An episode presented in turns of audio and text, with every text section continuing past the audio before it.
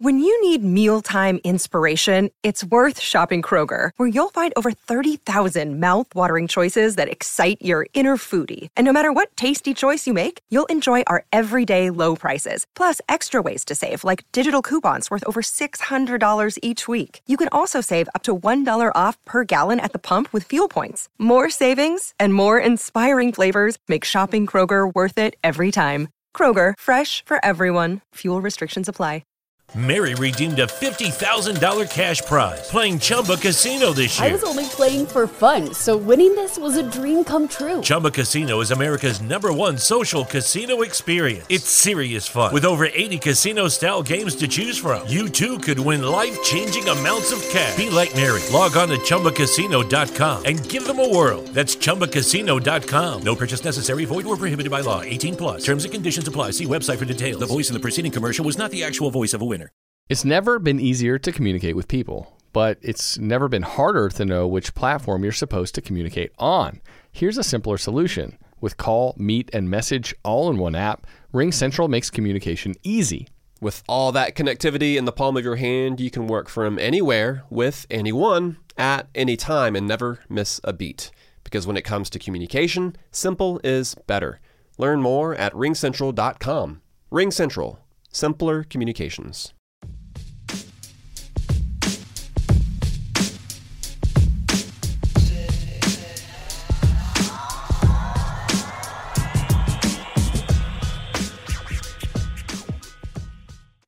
Welcome to the MLB Daily Podcast, your one stop shop for daily baseball content.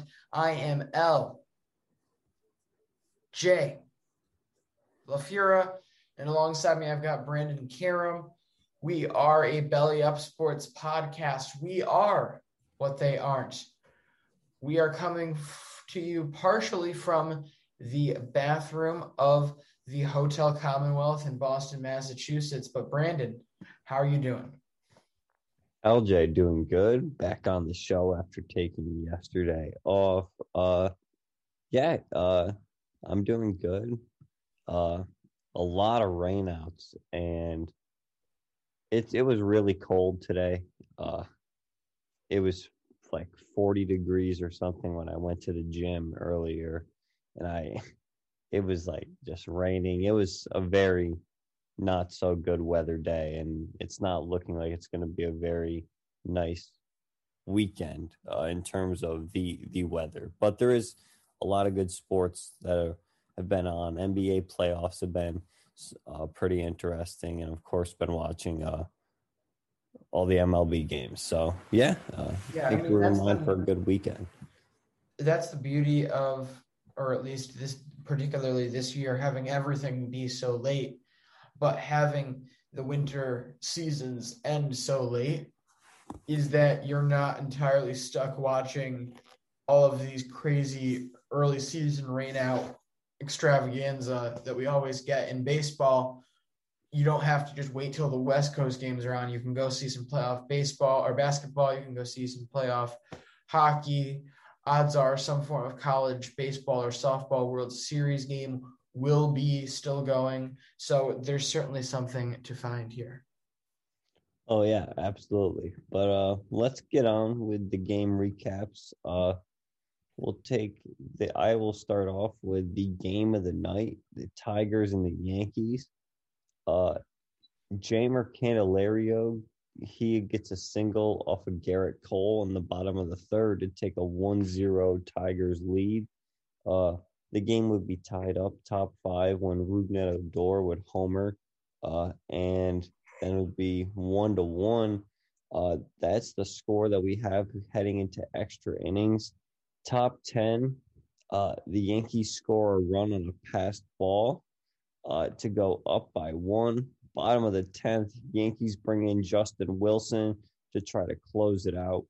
Uh, they have a one run lead and they get two outs and they get two strikes. And Justin Wilson throws a pitch on the outside corner that doesn't get called a strike.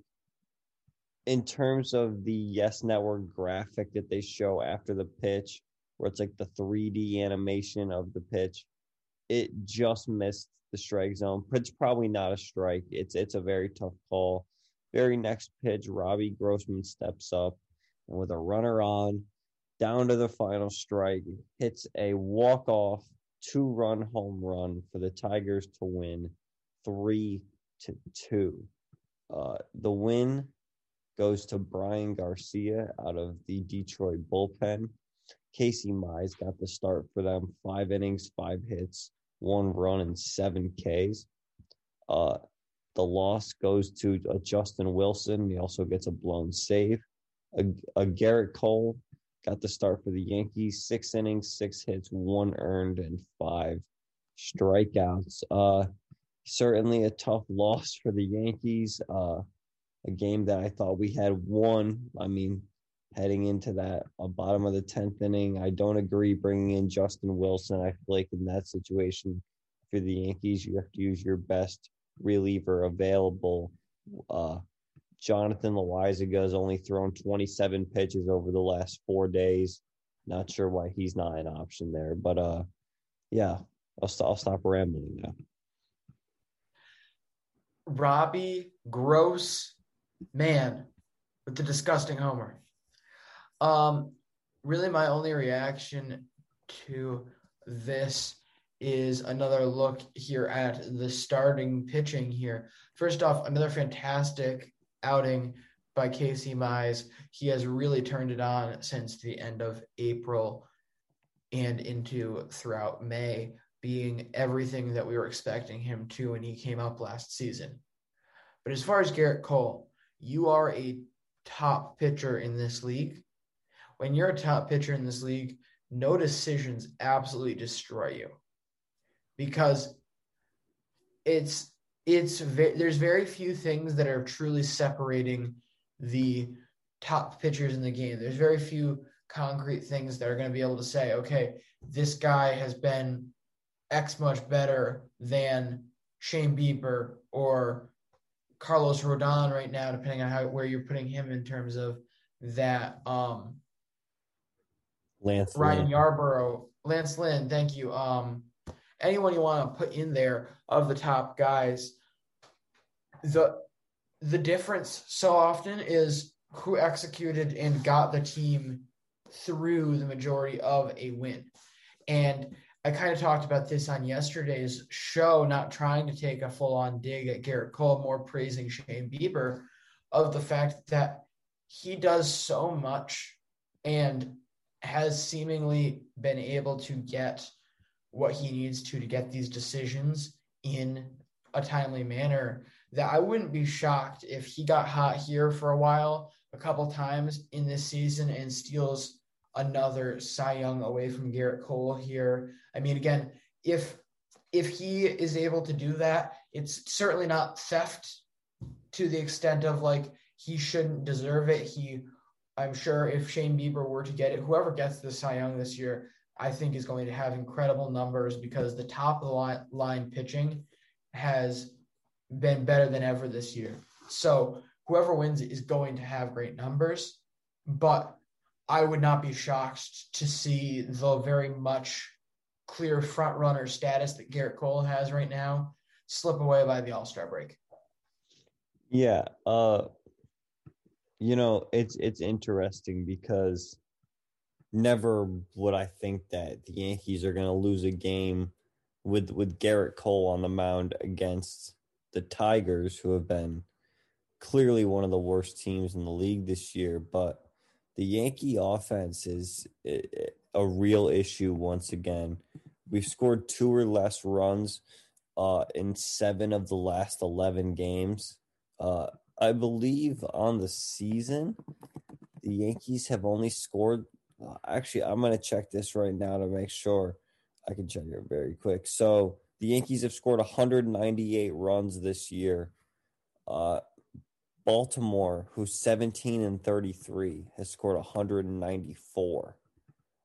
So the Yankees have only scored four more runs than a team that is Yes. on a 10 game losing streak and is, I think, has the worst record in the league. Yeah, has the worst Ah, record yeah. in the league. The offense, something needs to change. Uh, Marcus Thames, the hitting coach for the Yankees, hasn't been taking any flack for the offense lately because they've been winning, and uh, something needs to change because Mike Ford is our starting first baseman now, and but LJ, the thing is, is that when you like go on to to baseball reference and you're looking at like the starting lineup of the team for the season, Mike Ford is the Yankees' first baseman. He has far and away played the most games at first base for them this year. Hmm. And he's an automatic out. I mean, he is atrocious. The Yankees have to do something about center field with Hicks out now because you cannot have Brett Gardner and Estevan Florial, who's 23 years old and is still a very young prospect. You cannot have that be your two center fielders. There's been a lot of rumors. Uh, a, a couple of Yankees Twitter accounts have been suggesting that we might be going and getting Delino DeShields Jr. Uh, Mm. Out of is where's he now? Texas. Uh, yes. So he hasn't even played this year because he played in 2020 with the Indians. And uh, look, I don't want this guy. He he sucks. I mean, I'm I'm sorry, but a 76 OPS plus over six years.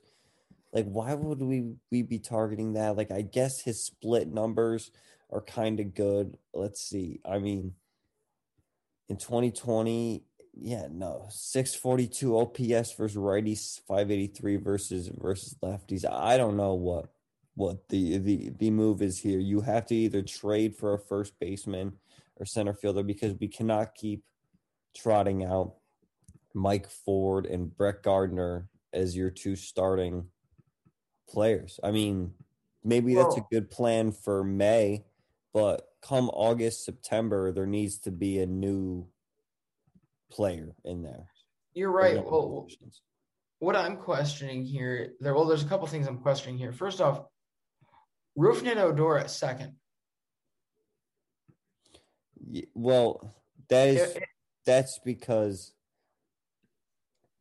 like we if we can play DJ at first, Yeah, DJ at I know first. Odor Honestly, at second is like a temper very temporary thing, but like Oh, okay. a guy who's like also been terrible, but he kind of didn't take any crap for it because so many other guys have been bad for, on the um, no, that was just a brain fart on my fault on my part. For some reason, I had it stuck in my head that he'd played short in Texas. Mm, no, So I was always trying to, a fi- second I was trying to figure out why on earth, if you had any option, Gleyber was still at short, because that's that's like priority like G on your list right now if you're the Yankees. But that long term has to should probably be Gleyber. some. It should be something in the back of your mind, especially once uh, DJ eventually leaves the team. You've got to think. Uh, do you think they're gonna still commit to him at short? Yes, absolutely. Really? Uh, he's well, his his baseball savant numbers don't look good in the. Oh yeah, don't worry about those. Yeah, uh, I can I can tell you that all the routine plays are now being made. There isn't any terrible errors by him anymore. He just needs experience. Like I actually think he can end up being a solid shortstop because he has a good arm and he has good range. It's just sometimes it's the real simple plays that he's not able to make. Uh, I honestly think that he's going to be a fine shortstop. He's not going to be a great defender. You know, he's no Andrelton Simmons, of course, but he's going to be able to get the job done for what the Yankees want, uh, especially because now we know we're going to have DJ locked in for, uh, you know, another five years after this one. Hicks will be locked in there. I mean, Hicks, Stanton, DJ, and Gleyber are pretty much the future of this team uh, the current moment. Eh, of what's known yeah it's always so interesting it's kind of hard to tell with some stuff if you're not like avidly watching the yankees all the time because new york fan bases love to complain about every anything and everything they can it doesn't Oh, matter what well, I think Boston is the same way. yeah, but like, all right, maybe maybe maybe it is. I don't have that outside perspective, but like, I feel like I've still been hearing across the internet cons- consistent negativity about Gleyber's defensive ability at short. I'm not surprised to hear you say that he's much improved, but um, it's just interesting. You know, you don't always get the same perspective if you don't watch with them more so than other teams around the league. But where were we? Yeah, I mean, realistically, here this is a very unique spot for the Yankees. I mean, I say I say this with Corey Kluber out still, Luis Severino still not back. There's a lot of significant issues right now in the rotation that we all have a pretty strong feeling will be um, all cleared up. However, you're in a very interesting position where this team doesn't necessarily need a bolstered starter to go down the next rest of the year. This starting rotation has honestly been very solid, or at least better than I thought it was going to be going into the year, which almost makes things harder because that's usually the easy thing to grab if you're a contender. It's easy if you're willing to take the risk on a Justin Verlander. This year's Justin Verlander is going to, in all likelihood, be Max Scherzer. I am I am quickly growing convinced that he will be moved this year. And of course, he would help any team, but that's not what the Yankees need. That's not going to put them over the top. They need significant um, help throughout this lineup, particularly you're right, Brandon, in the outfield. And I'm not sure where that comes from from this potential trade market right now. Yeah, I, I'm really lost as to where or what outfielder specifically we could trade for. I'm to do a little bit more uh, digging deep into that. But um, yeah, you know, you're absolutely right. Changes need to be made. Uh, the the pitching staff has been very very good. I mean, I'd say it's between the Yankees and the White Sox for the best pitching staff in the American League this year. Uh, just just like based on ERA and runs allowed. I mean, those two have been killing it. The Yankees, like I said, only four more runs than the Orioles, but the Yankees have only allowed 179 runs. The next closest team is the Reds or is the Rays at 204 in the AL East. So the the the pitching's been good. Zach Britton should be back in a little. The the bullpen is always a strength for the Yankees. Uh, it's been winning us a lot of games, and offense has to get better. It's as simple as that. You can't have so many guys under the Mendoza line and actually think that this is a reasonable thing to be happening. No, honestly, you at this point, and it really stinks to be a fan, I'd imagine, right now, because like you feel like you can't fully enjoy the highs with this group. Because, yeah, we're seven wins out of our last ten. Like, like we should yeah. be happy right now not only should you be happy, but when the offense is producing, there was a point in I want to I want to say I'm just pulling this out of my head like the last week of April through the first couple of weeks of May where that offense looked fantastic and was scoring a lot of runs. Oh yeah. And everyone's like, okay, they're back, no problem. We'll have this division in no time. And now the questions are coming back.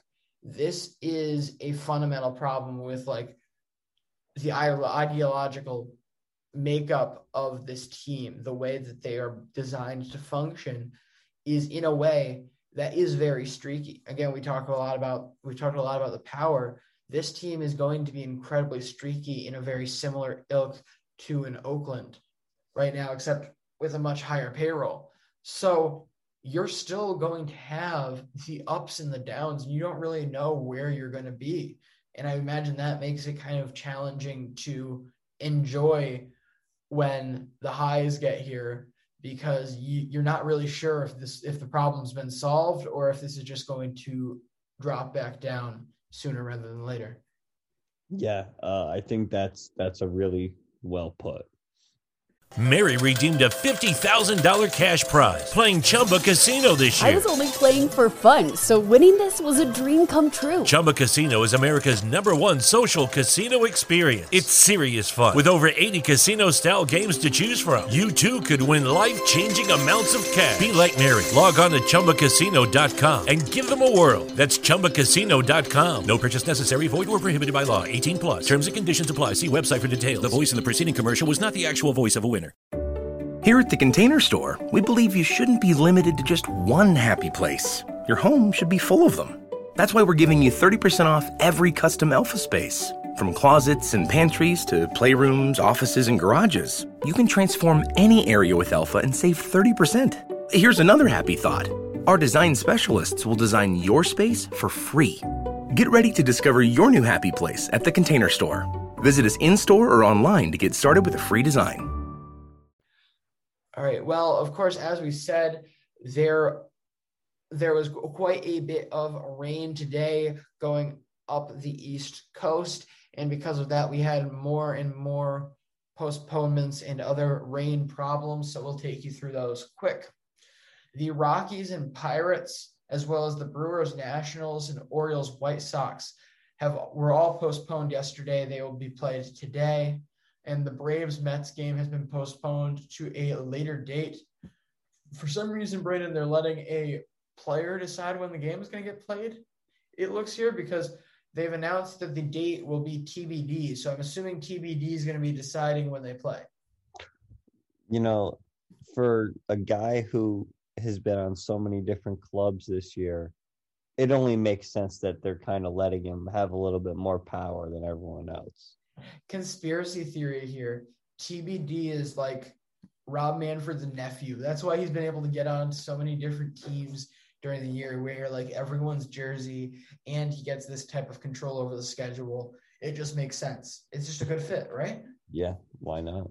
Well, continuing on into our rain coverage, we have the Marlins and the Red Sox. Jorge Alfaro started scoring with a two-run homer in the second. Bottom three, JD Martinez slaps a double off the center field side of the Green Monster, sending two runs home. Then in the fifth, with runners on second and third, Alex Verdugo sends a three run piss missile over the bullpen. Adam Ottavino got himself out of a bases loaded jam in the sixth before the game was stopped and eventually two hours later called final five to two Sox give the win to Martin Perez. He went five and a th- or five innings on two earned runs. The loss, of course, will go to Cody, who got his poteets ripped off by the Red Sox today. Four and a third of an inning, allowing five earned runs and six strikeouts. The save will be given to Adam Ottavino. Brandon, um, as we talked about before the show, you did not have not gotten a chance to see any of the video or pictures from this game it was an absolute downpour that they were playing in. I was shocked that they got the last couple innings in, and you could tell every single player out on the field wanted to go home, both sides. Yeah, I mean, I can imagine that this is one of those games where if it was pouring the whole way, both teams were pretty much under the assumption, all right, we're going to play the bare bare minimum innings to make sure that this gets done, which I don't know, it it's kind of like the the seven inning double headers. Like those games just feel more intense for whatever reason because it's like oh there's there's like so much of a sense of urgency. And I don't know if it was it kind of like that where it was it, like oh like it was because the Red Sox ended up managing as if it was a seven inning game. Of course, they bring in Adam Ottavino in the sixth inning. Under yeah. what other pretenses would you bring in Adam Ottavino in the sixth? Basically what had happened is they were I think they were honestly always planning to play the bare minimum here mm-hmm. with Miami only coming in once this season because you've got a 2-2 game going into the bottom of the 5th the game goes over. You can't it would be a terrible look if you stopped the game after the home team got to bat and then called it. Yeah. So you have to bring them out for the top of the 6th and then Brandon believe me when I say this, the rain got significantly worse in the top of the sixth. And it was already a downpour. It was it was it was at that point it was a full on like downpour. It was it, it was very bad. Um, Adam on you know, of course, you know, got a little frustrated after the first walk, went up and talked to the um, umpire. They tried to bring a towel out. It was just a whole mess. The umpire ended up just giving him a new ball and then walking back to home plate. Adam Ottavino was coming back to the mound, just shaking his head. And at that point, like when it's when when everything is that wet and you let such a lack of grip, you get in your own head. He walked three straight batters before I think I forget who it was at the plate for Miami. I have a feeling that he just realized that if he put the bat on the ball, there was a good chance that they were going to have to stay longer if he tied this game up and put together the single worst at bat of the day, just swinging at everything, looking at strikes down the middle. Uh, he did everything he could to lose that at bat and lose that game. But it wasn't even just Adam Ottavino being a diva here. You had guys like he had Jesus Aguilar look the look of disgust on his face about two innings earlier when he tried to take a pop up and pretty much had his eyes flushed out, trying to see where this ball was. It was just it was just not a good scene, but they got through it. They did the bare minimum to get through this, and I'm happy. Well, all right. Uh, let's move on to the Padres and the Astros. Uh, this game, uh, the scoring was opened up in the top of the third on a Tommy Pham solo home run to put San Diego up one nothing. Chas McCormick responds uh, in the bottom of the fourth with a two-run home run to give Houston a two to one lead. Uh, top eight, Fernando Tatis steps up and uh, goes yard for his 14th home run of the year, and that ties the game at two, the score that would go into extra innings. Top 10, Manny Machado would double to put the Padres up one. In the bottom of the 10th, Chas McCormick sack fly to tie the game at three, and uh, we go to to the 11th top 11, the Padres uh, put up seven runs. RBI singles from Ha-Seong Kim, Tommy Pham, Jake Cronenworth, uh, and also Jurickson Profar. They get an RBI double from Wil Myers and a sac fly from Fernando Tatis. They walk away with a 10 to 3 win in extras over Houston. Uh, you can give the win to Mark Melancon, uh, who is now 1 0 on the year. Uh, first win for him. Dinelson Lamet got the start for the Padres. Three innings, five hits, two earned, three Ks.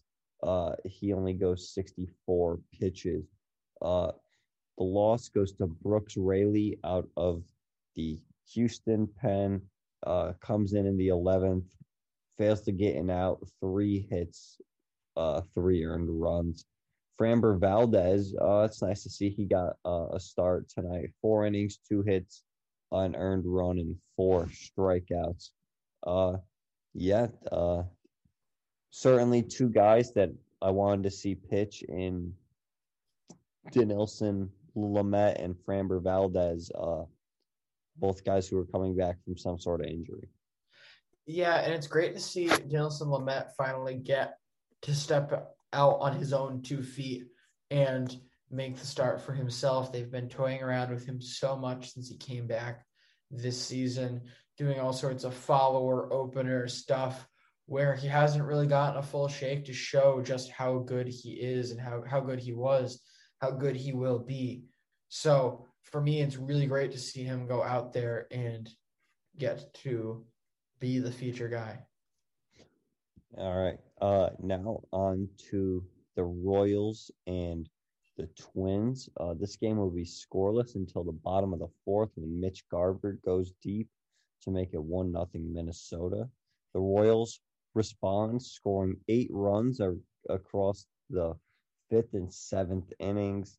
Uh, so many singles and doubles here. I mean, they get RBI singles from Whit Merrifield, Carlos Santana, Salvador Perez, Alberto Mondesi, and then RBI doubles from uh, Michael A. Taylor and Whit Merrifield. Uh, Kansas City goes on to win this one eight to three. Give the win to Kris Bubic, uh, his first win on the year. Six innings, four hits, one earned, five Ks. Randy Dobnak takes the loss for Minnesota. Six innings, nine hits, six earned, and three Ks for him. All right, next up we have St. Louis and Arizona here, and St. Louis got off to quite the start in this game. They put up four runs in the top of the first, including a two run home run by Tyler O'Neill. They held that four run lead until the bottom of the eighth. During this time, Nolan Arenado hit his 11th home run of the year. The Cardinals hold on to win this one eight to six over the Diamondbacks and maintain their lead in the NL Central standings. Give the win to Jake Woodford. The loss will be given to Madison Bumgarner. He went four innings, allowing six earned runs. And the save will go to Daniel Ponce de Leon, his second save on the season, really coming in here and pitching well of late in the back end of this bullpen, helping out spot when needed. And just great on the Cardinals to continue to keep up this what little lead they have here in the NL Central standings as we're about to go over and look at the Cubs and Reds game, which came down to one swing. The bottom of the fifth, 2 0 count, and David Bote belts a home run out to left field, line, clean line drive, his fifth on the year, and the Cubs will go on to win one nothing. Give the win to Adbert Alzolay. He went five and two thirds of an inning of shutout ball with six strikeouts. The loss will be given to Vladimir Gutierrez. He went five innings, allowing one earned run, and the save to Craig Kimbrel, his 12th. And I've honestly, you know, that they've been one of the more shocking teams of late, playing fantastic ball. Of course, eight and two in their last ten, and they're they're showing that they can turn it. This this group is talented enough to turn it on when they need to. They currently sit a half game behind the St. Louis Cardinals for the lead in the NL Central at a 28 and 22 record, two games out of a wild card berth right now. Brandon, first off, or at some point in this whole conversation, I'd like your thoughts on this that play the other day by Javi Baez. But first, could the Cubs have been doing this the right way and we just didn't see it? Uh, I honestly don't think so. I mean, look, they're on a nice stretch right now and have certainly been playing well to start the year. But that still doesn't really explain some of the moves this offseason. I mean, realistically, they had no reason trading away Yu Darvish. I mean, it just doesn't make sense. He was pr- pretty much the favorite for Cy Young the whole year until he goes down, and then Trevor Bauer is able to capitalize. Uh, I think if if uh, Yu Darvish is able to pitch the whole year and doesn't have to miss those two or three starts, uh, it's a very close race between him and Bauer. And I don't know, it just says something to me that if you go and you trade away a guy like that for pennies on the dollar, it's not a great look. And I mean, if the Cubs do want to sort of retool, resell, it's not like a rebuild. It's sort of like what the Yankees did in 2016, 2017, where if you have some prospects that you like, you can trade away some some of your major league talent for other major league talent as well to sort of try to stay in it because we I mean I mean we know the Cubs will spend money. Certainly this offseason they they didn't and they cut a lot of their payroll, but we've seen them in the past spend money. So could they be on the right track? Absolutely. Um, but it, it just says a lot to me when you trade away Yu Darvish that I just can't really get on board with what they're doing. Um, but I could be completely proven wrong by them. Yeah, the Yu Darvish thing is the big plot hole in their whole. Well, really, the pitching. I think the starting pitching is the plot hole in their the story of their season. because it would have been very easy for them to not make the decisions to have the major pl- players in their starting rotation exit that they did, and it would have made a huge difference. I mean, currently you've got you've gotten some good starts as well as some bad out of Kyle Hendricks and Adbert Al- Alzolay. First off, it's very telling that those are the first two starters in your rotation. That is not a good sign. This has not been a good starting rotation this year. So you but you've gotten some good out of them. If you're replacing Zach Davies with Yu Darvish, that's a huge upgrade there. And if you're replacing Jon Lester with Trevor Williams, that's another big upgrade at that position. So then from there, it's still not a great rotation. It's maybe not even a good rotation, but it's a much improved rotation. However, if you look away from the the starting lot, starting rotation right now, which I keep saying rotation, I'll stop. They've done they've they've done a good job. I oh, mean, oh, yeah, the, the bullpen has been really good. The bullpen's been fantastic, and the retooling that they have done and the work that they've put in and other players on this team have put in this year has been fantastic for them in the offensive lineup. This was one of the worst offenses last year that we had. I mean, they just they weren't putting balls in play. That was the big issue. They basically had a bunch of Kyle Schwarbers out there. They let Kyle Schwarber go. They let a bunch of other guys go here and stuck with guys that they wanted. They got they have guys here now that are putting the ball in play, and that has been good enough to put them at number seven in on base percentage among all teams this season. They're stealing a lot of bases too. I have a very hard time complaining with the lineup that they're putting out here right now. I mean, Joc Pederson, fantastic pickup, and he hasn't really even shown his best stuff, in my opinion. Like, I think there's a lot more, there's a, a lot better things are going to come from having Joc Pederson being your left fielder every day than we have seen so far. Kris Bryant has retooled his game and become the MVP caliber star that he was a couple years ago before people figured out how to pitch to launch angle. Javi Baez, you know, one of the most un- unnecessarily hated players in the game. We've been talking about this a lot lately. Him in your three hole is fantastic. Those three, one, two, three, I can't complain with that. And the rest of the lineup is really good. So I think they've done, they've made the right moves everywhere about that rotation, in my opinion. Yeah, and uh speaking of Javi Baez, I can certainly give my reaction to the play. So, LJ, me and you, I mean, you heard some of my reaction because we were together for a bit yesterday, so we were able to sort of talk about the play a little bit. But so here's here's my thoughts on it. There's two outs. Willson Contreras, the runner on third base, literally means nothing to the play because there's two outs. Mm-hmm. Even though that he is safe, if they make the force out at first base, the run doesn't count. Brandon, you, for, you forgot a very critical piece of this. Willson Contreras was on second.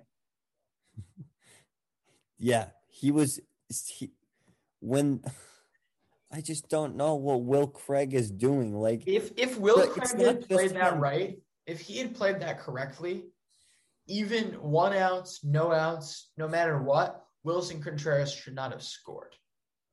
That should have been a pump fake to freeze the runner at most and then run straight at Baez.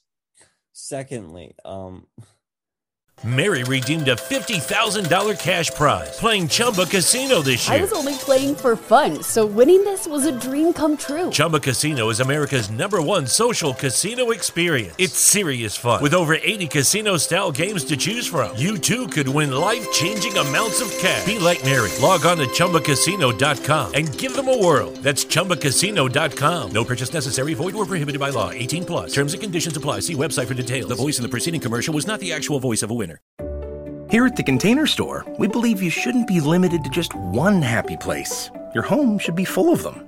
That's why we're giving you 30% off every custom Elfa space. From closets and pantries to playrooms, offices, and garages, you can transform any area with Elfa and save 30%. Here's another happy thought our design specialists will design your space for free. Get ready to discover your new happy place at the Container Store. Visit us in store or online to get started with a free design. He, I mean, he should have never thrown the ball to home. But can we talk about how Javi Baez also called him safe at home? he, he completely forgot he was still in the play. Oh, yeah. And he's standing like he calls him safe, and then the ump actually calls obstruction on one. I, I don't know who he calls obstruction on, but essentially granting Baez first base. Um, I mean, but the thing is, Javi, because there's two outs and that run doesn't matter, Javi trying to get in a rundown makes no sense because even after Javi calls him safe, if they just run up and tag him, that run doesn't count and it, they get out of it.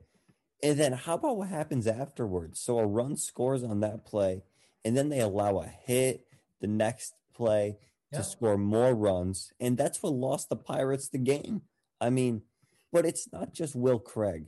You're telling me no one from the Pittsburgh dugout or another infielder or the catcher is like yelling, tag him, tag him. Like there has well, to be someone yelling there. Well, well, for starters, let's just let's take another minute to remind people.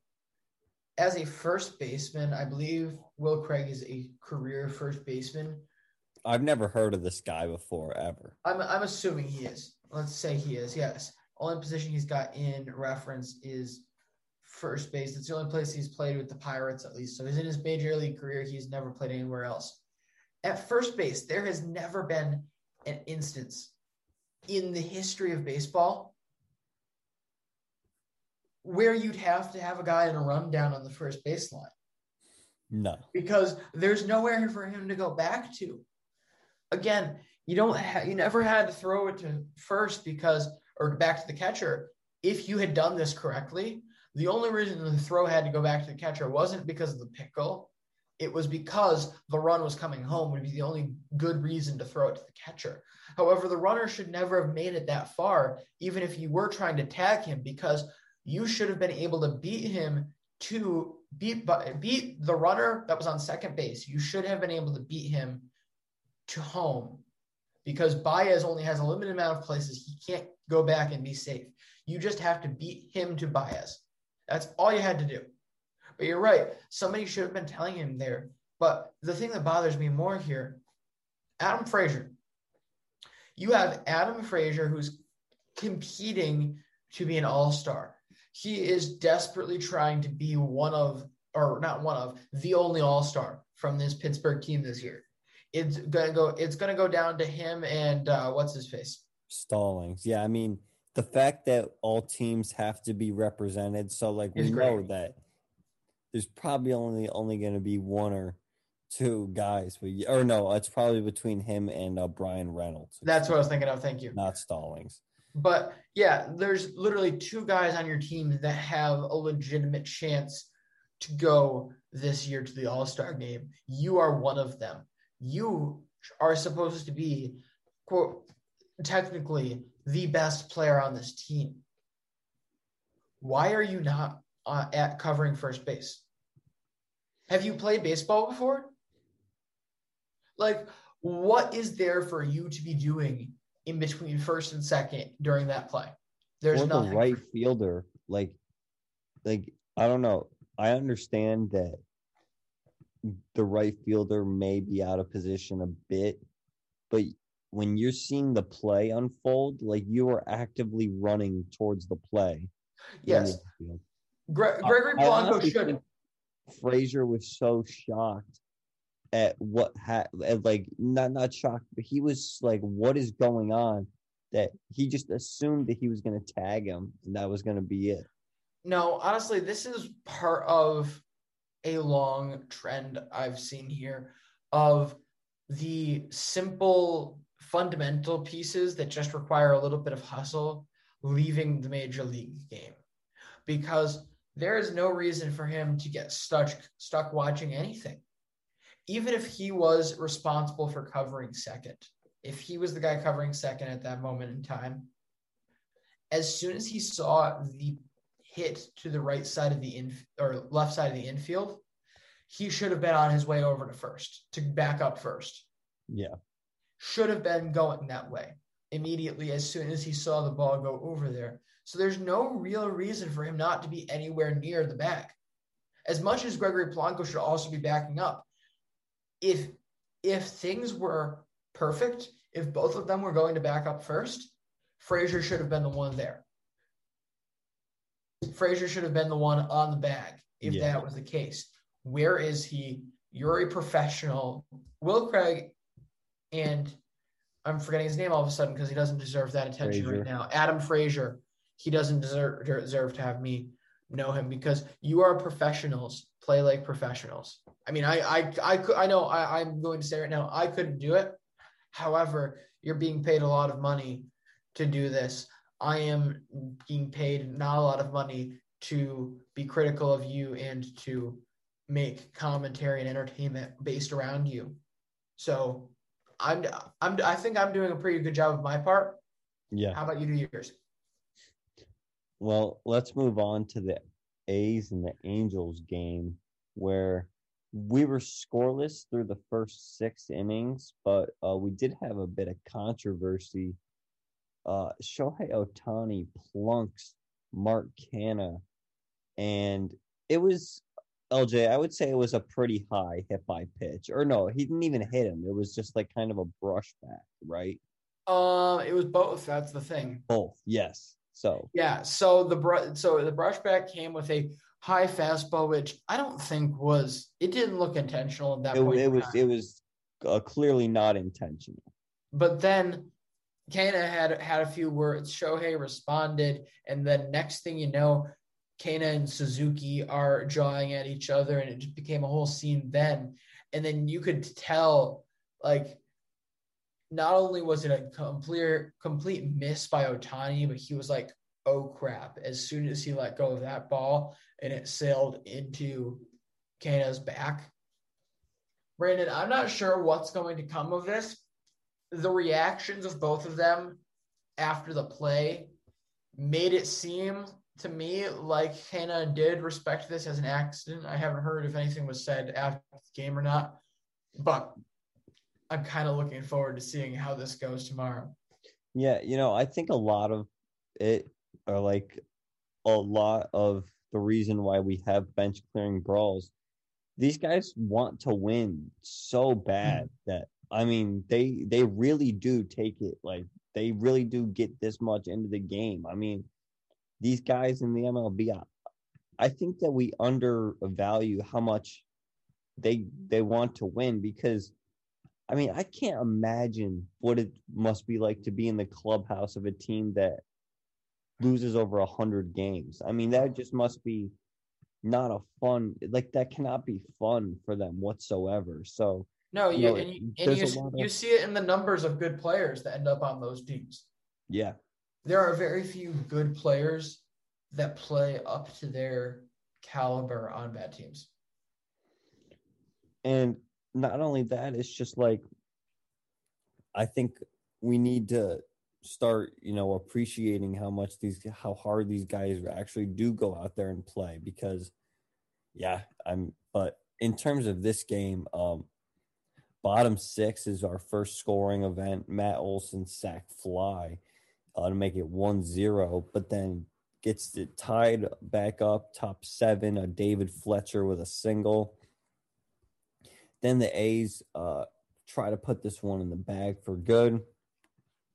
Bottom seven, they get two RBI singles from Matt Chapman and Sean Murphy to take a three to one lead, and uh, they're able to hold on and win, uh, getting this win over the Angels. Uh, and the win goes to Yus Petit LJ. He's seven and zero out of the bullpen this year. Uh, you know, I was thinking about this too.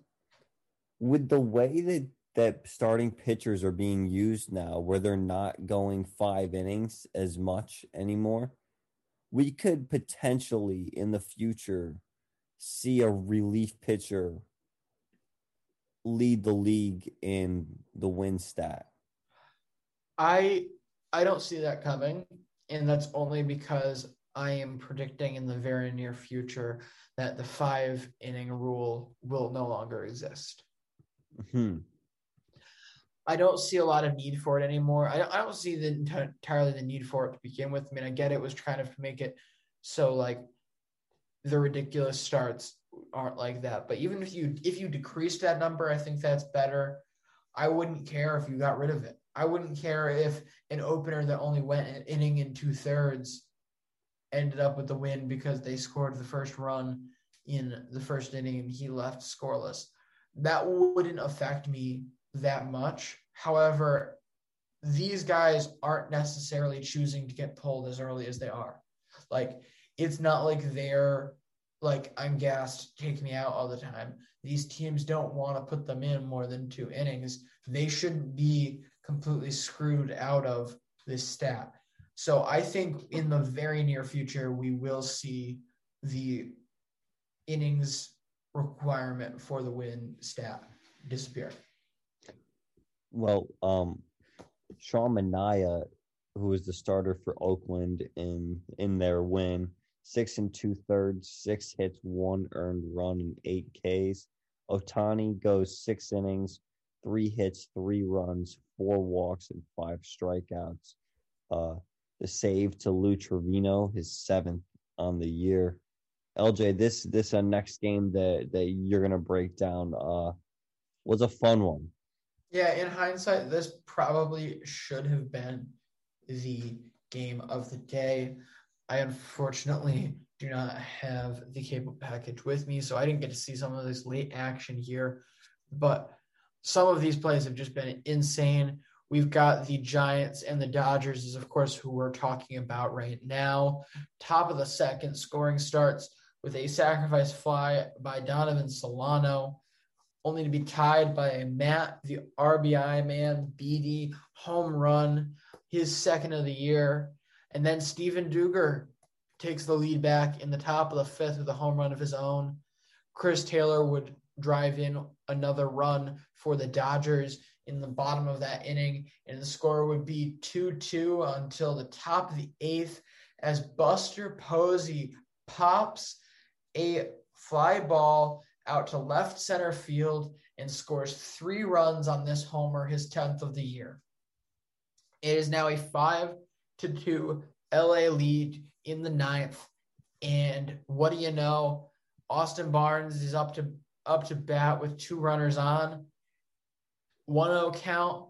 Austin Barnes sends a drive deep to left center field to tie the game.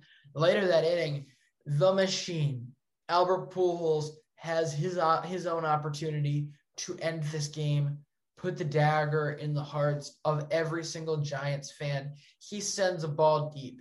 He sends a ball high. He sends the ball far and unfortunately comes up just short, ends up having the game winner robbed of him, and we go into the 10th, a 10th that was very favorable for the Giants.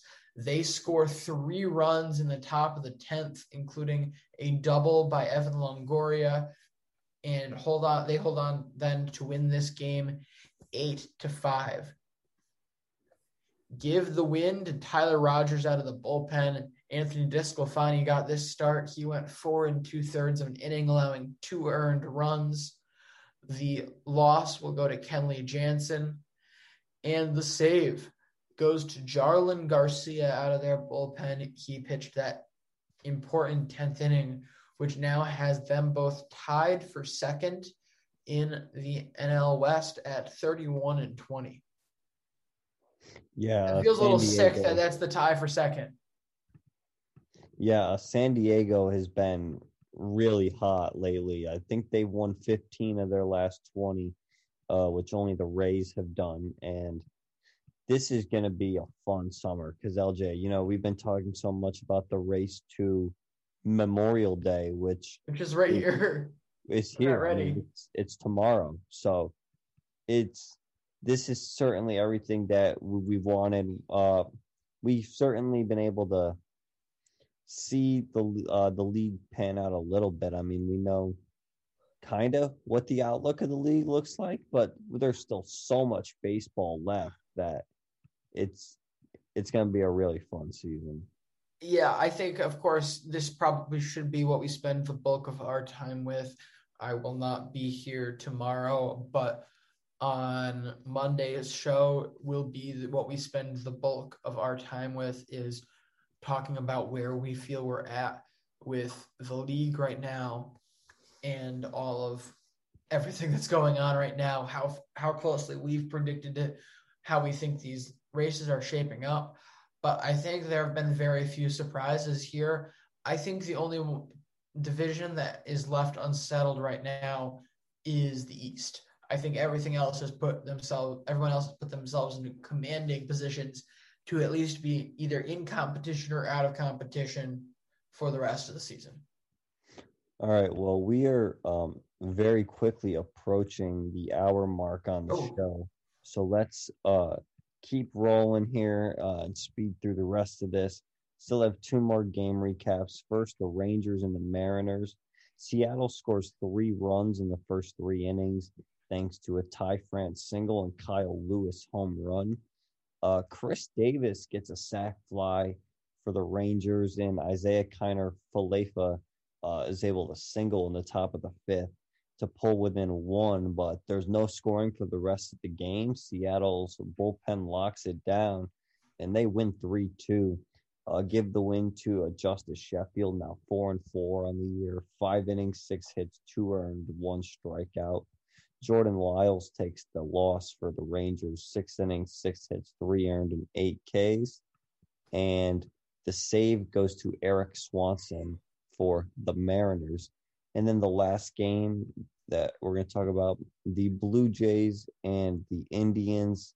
Uh, this one was also shortened by by weather, uh, only going seven innings. But Toronto scores six in the first three innings. They get a RBI doubles from Danny Jansen, Randal Grichuk, and Lourdes Gurriel Jr. Uh, Joe Panik goes yard tonight as well. And then top five. So uh, up 6 2. Toronto adds more with a another Lourdes Gurriel RBI double make it 8 2. Joe Panik singles uh, to make it 9 2. And then Santiago Espinal later on in the game uh, completely blows it open to make it 11 2 the Blue Jays walk away with the victory in seven innings or in six and a half innings. The Indians not allowed to hit in the bottom of the seventh as the game is called due to the weather. Uh, you can give the win to Hyunjin Ryu, five innings, four hits, two earned, six Ks. Lucky Land Casino asking people what's the weirdest place you've gotten lucky? Lucky? In line at the deli, I guess? Aha, in my dentist's office. More than once, actually. Do I have to say? Yes, you do. In the car before my kids' PTA meeting. Really? Yes. Excuse me, what's the weirdest place you've gotten lucky? I never win and tell. Well, there you have it. You can get lucky anywhere playing at LuckyLandSlots.com. Play for free right now. Are you feeling lucky? No purchase necessary. Void where prohibited by law. 18 plus. Terms and conditions apply. See website for details. Uh, for the Indians, Eli Morgan takes the loss, two and two thirds, eight hits, six earned, one strikeout. LJ, the Indians use five pitchers in seven innings. Uh, I- I question how that's possible. I mean, I guess mm-hmm. when you get a starter and go less than three, that's that is certainly a possibility, but it's you know seems a bit extreme. I don't know. Yeah, I mean, at the it- end.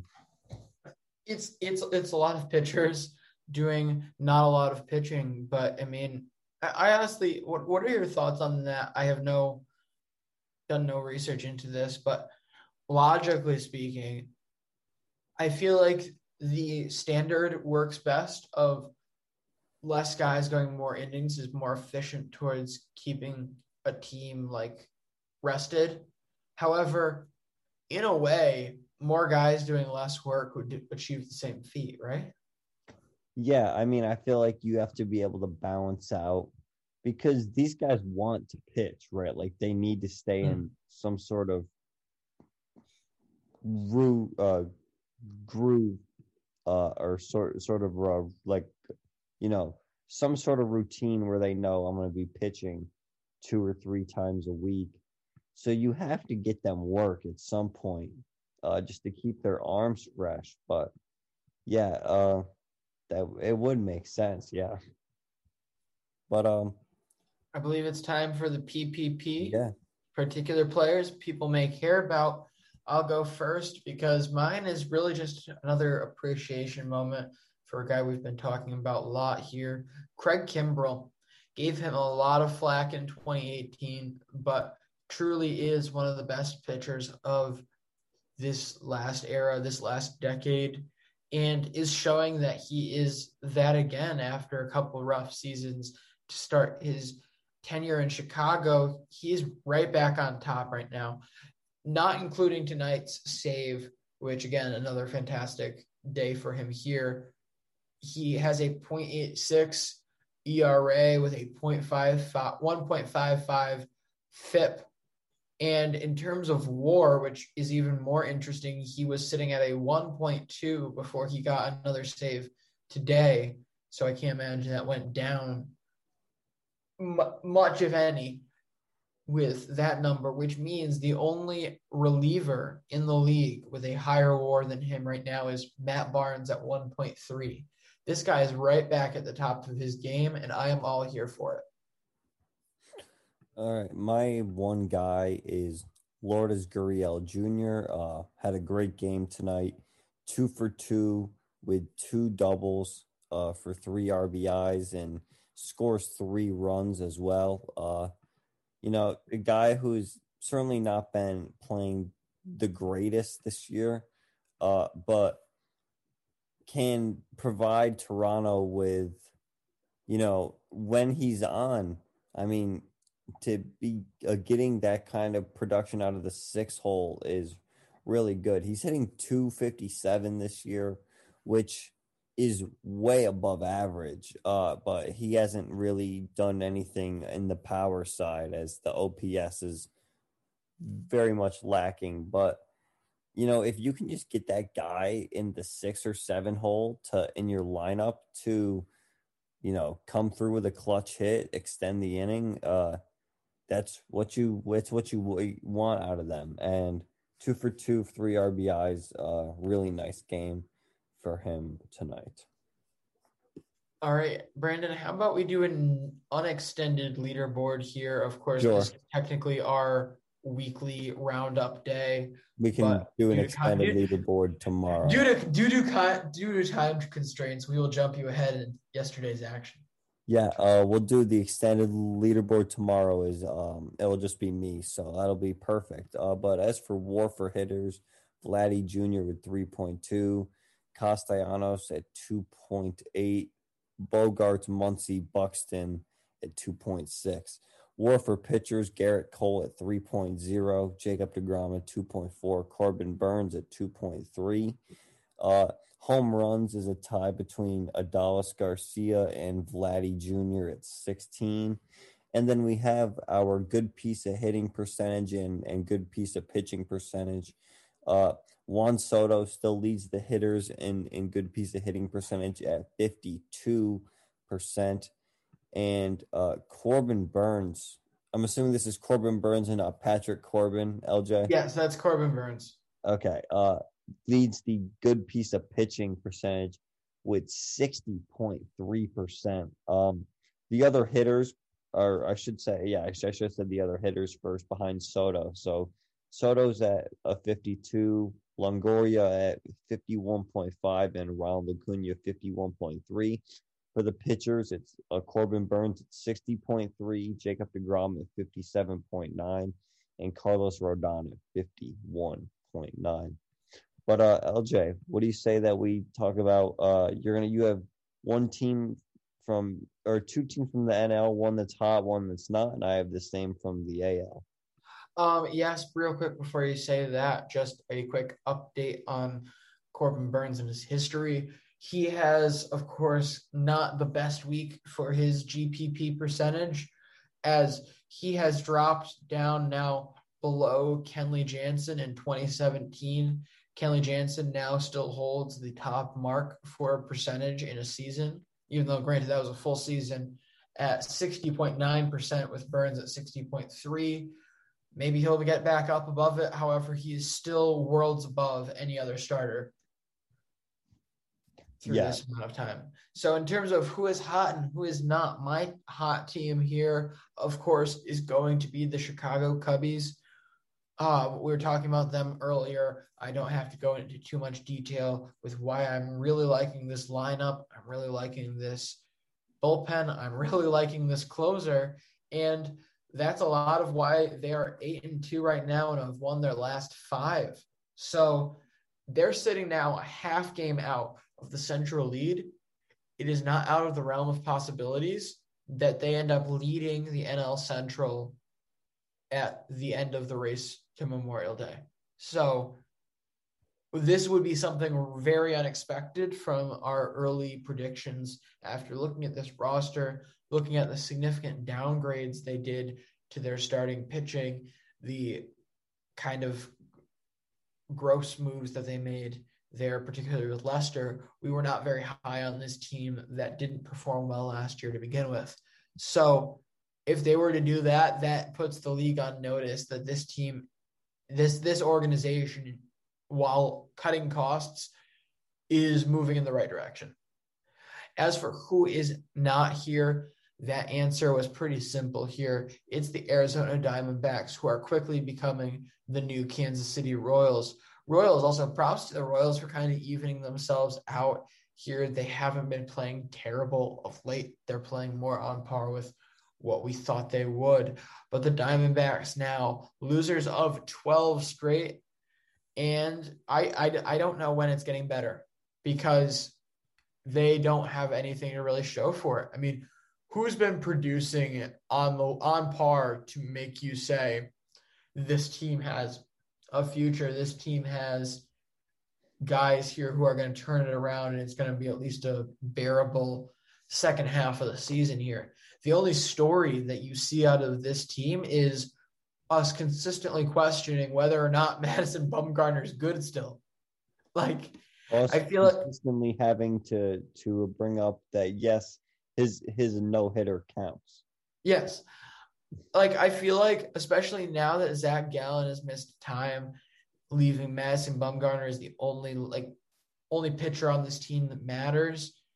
I mean, there's not a lot for me to care about here other than every now and then checking to see did he have a good start or are we going to start talking about this again or did he suck and we're going to put this to bed for another week until he gets his next start. It's a very frustrating and frankly boring cycle to me. Ketel Marte is also sitting here with a 368 on base percentage. Not a lot of people are talking about that. Not a lot of people would care about that with how bad this team is playing, how bad this team is, and how bad this team will be. LJ, I'm um, very down on Diamondbacks. I didn't realize it until I started talking. The one guy though who I do want to bring up really quick here on the Diamondbacks are Carson Kelly. He's in the hundredth percentile for expected WOBA this year. Uh, 458 on base. yeah, has been killing it. I mean, Trade him. other than him though, you know, losing twelve in a row and seventeen of your last twenty is not ideal. No, it's not. Again, another another former member of the St. Louis Cardinals organization that is now making a very good career for themselves elsewhere. The running trend of the year. All right, my hot and not team. The American League, it's the Tampa Bay Rays. Uh look, they're hot. I mean, they've won 15 of their last 20. Uh they've been hitting the ball actually really good compared to the rest of the teams in the league. Uh over the last 20 games, the Rays uh, are uh, top 10 or this is top 12 in top 12 in batting average. Uh, they're they certainly don't draw a lot of walks, but slugging percentage they've been very good. They're on their fifth behind uh, the Red Sox, Astros, Braves, and Blue Jays. And this is a team who, you know, like I always I've I've said this a couple times, but you always know that they're going to pitch well. I mean, it doesn't matter who they have on their roster. They find ways to pitch themselves and really keep themselves in every game. And I mean, it helps when you have a really good ace in Tyler Glasnow as well this year, but they can pitch and when the offense gets going, it's it's it's it's really scary because they do have offensive talent that is really good, like Randy Arozarena, like Austin Meadows, like a Joey Wendle, who has been really good this year. So it they're a scary team when they can get their offense going. Uh, yeah. Oh, yeah. Real quick on that, though, I mean, this is like the anti Diamondbacks where we can't find a positive storyline. The biggest problem for the Rays right now is the fact that they have too much talent. Like, I mean, they just had to trade one of the be- better defensive middle infielders in the game in order to bring up the guy who isn't the top prospect in the league. They still have another top 30 prospect that's supposed to be going in their middle infield. This is a very talented group right now. I'm I'm all for it. A team that is certainly not a talented group right now is the Baltimore Orioles. uh, they have also won three of their last 20 games uh, and are currently on a 10 game slide. Uh, you know, I don't really need to say a lot here. I think that if we were going to pick, you know, teams to lose 10 games in a row this year, well, first of all, we would not have picked Kansas City, but like you said, they have even themselves out. Uh, but I would have picked Baltimore, certainly. Uh, starting pitching has been rough outside of John Means. Uh, you know, Bruce Bruce Zimmermann, Dean Kremer, they've struggled. He's been shaken a lot this year. Yeah, the Kremer has been shaken. He's like zero oh and six or something like that. So he's struggling. And uh, Trey Mancini got he took a really hard hit by pitch, like off the elbow, the other night as well. So the Orioles just like if like you're an Orioles fan right now, you are wishing that there was a time machine and you could just skip ahead four years and hopefully it's it's okay for you then.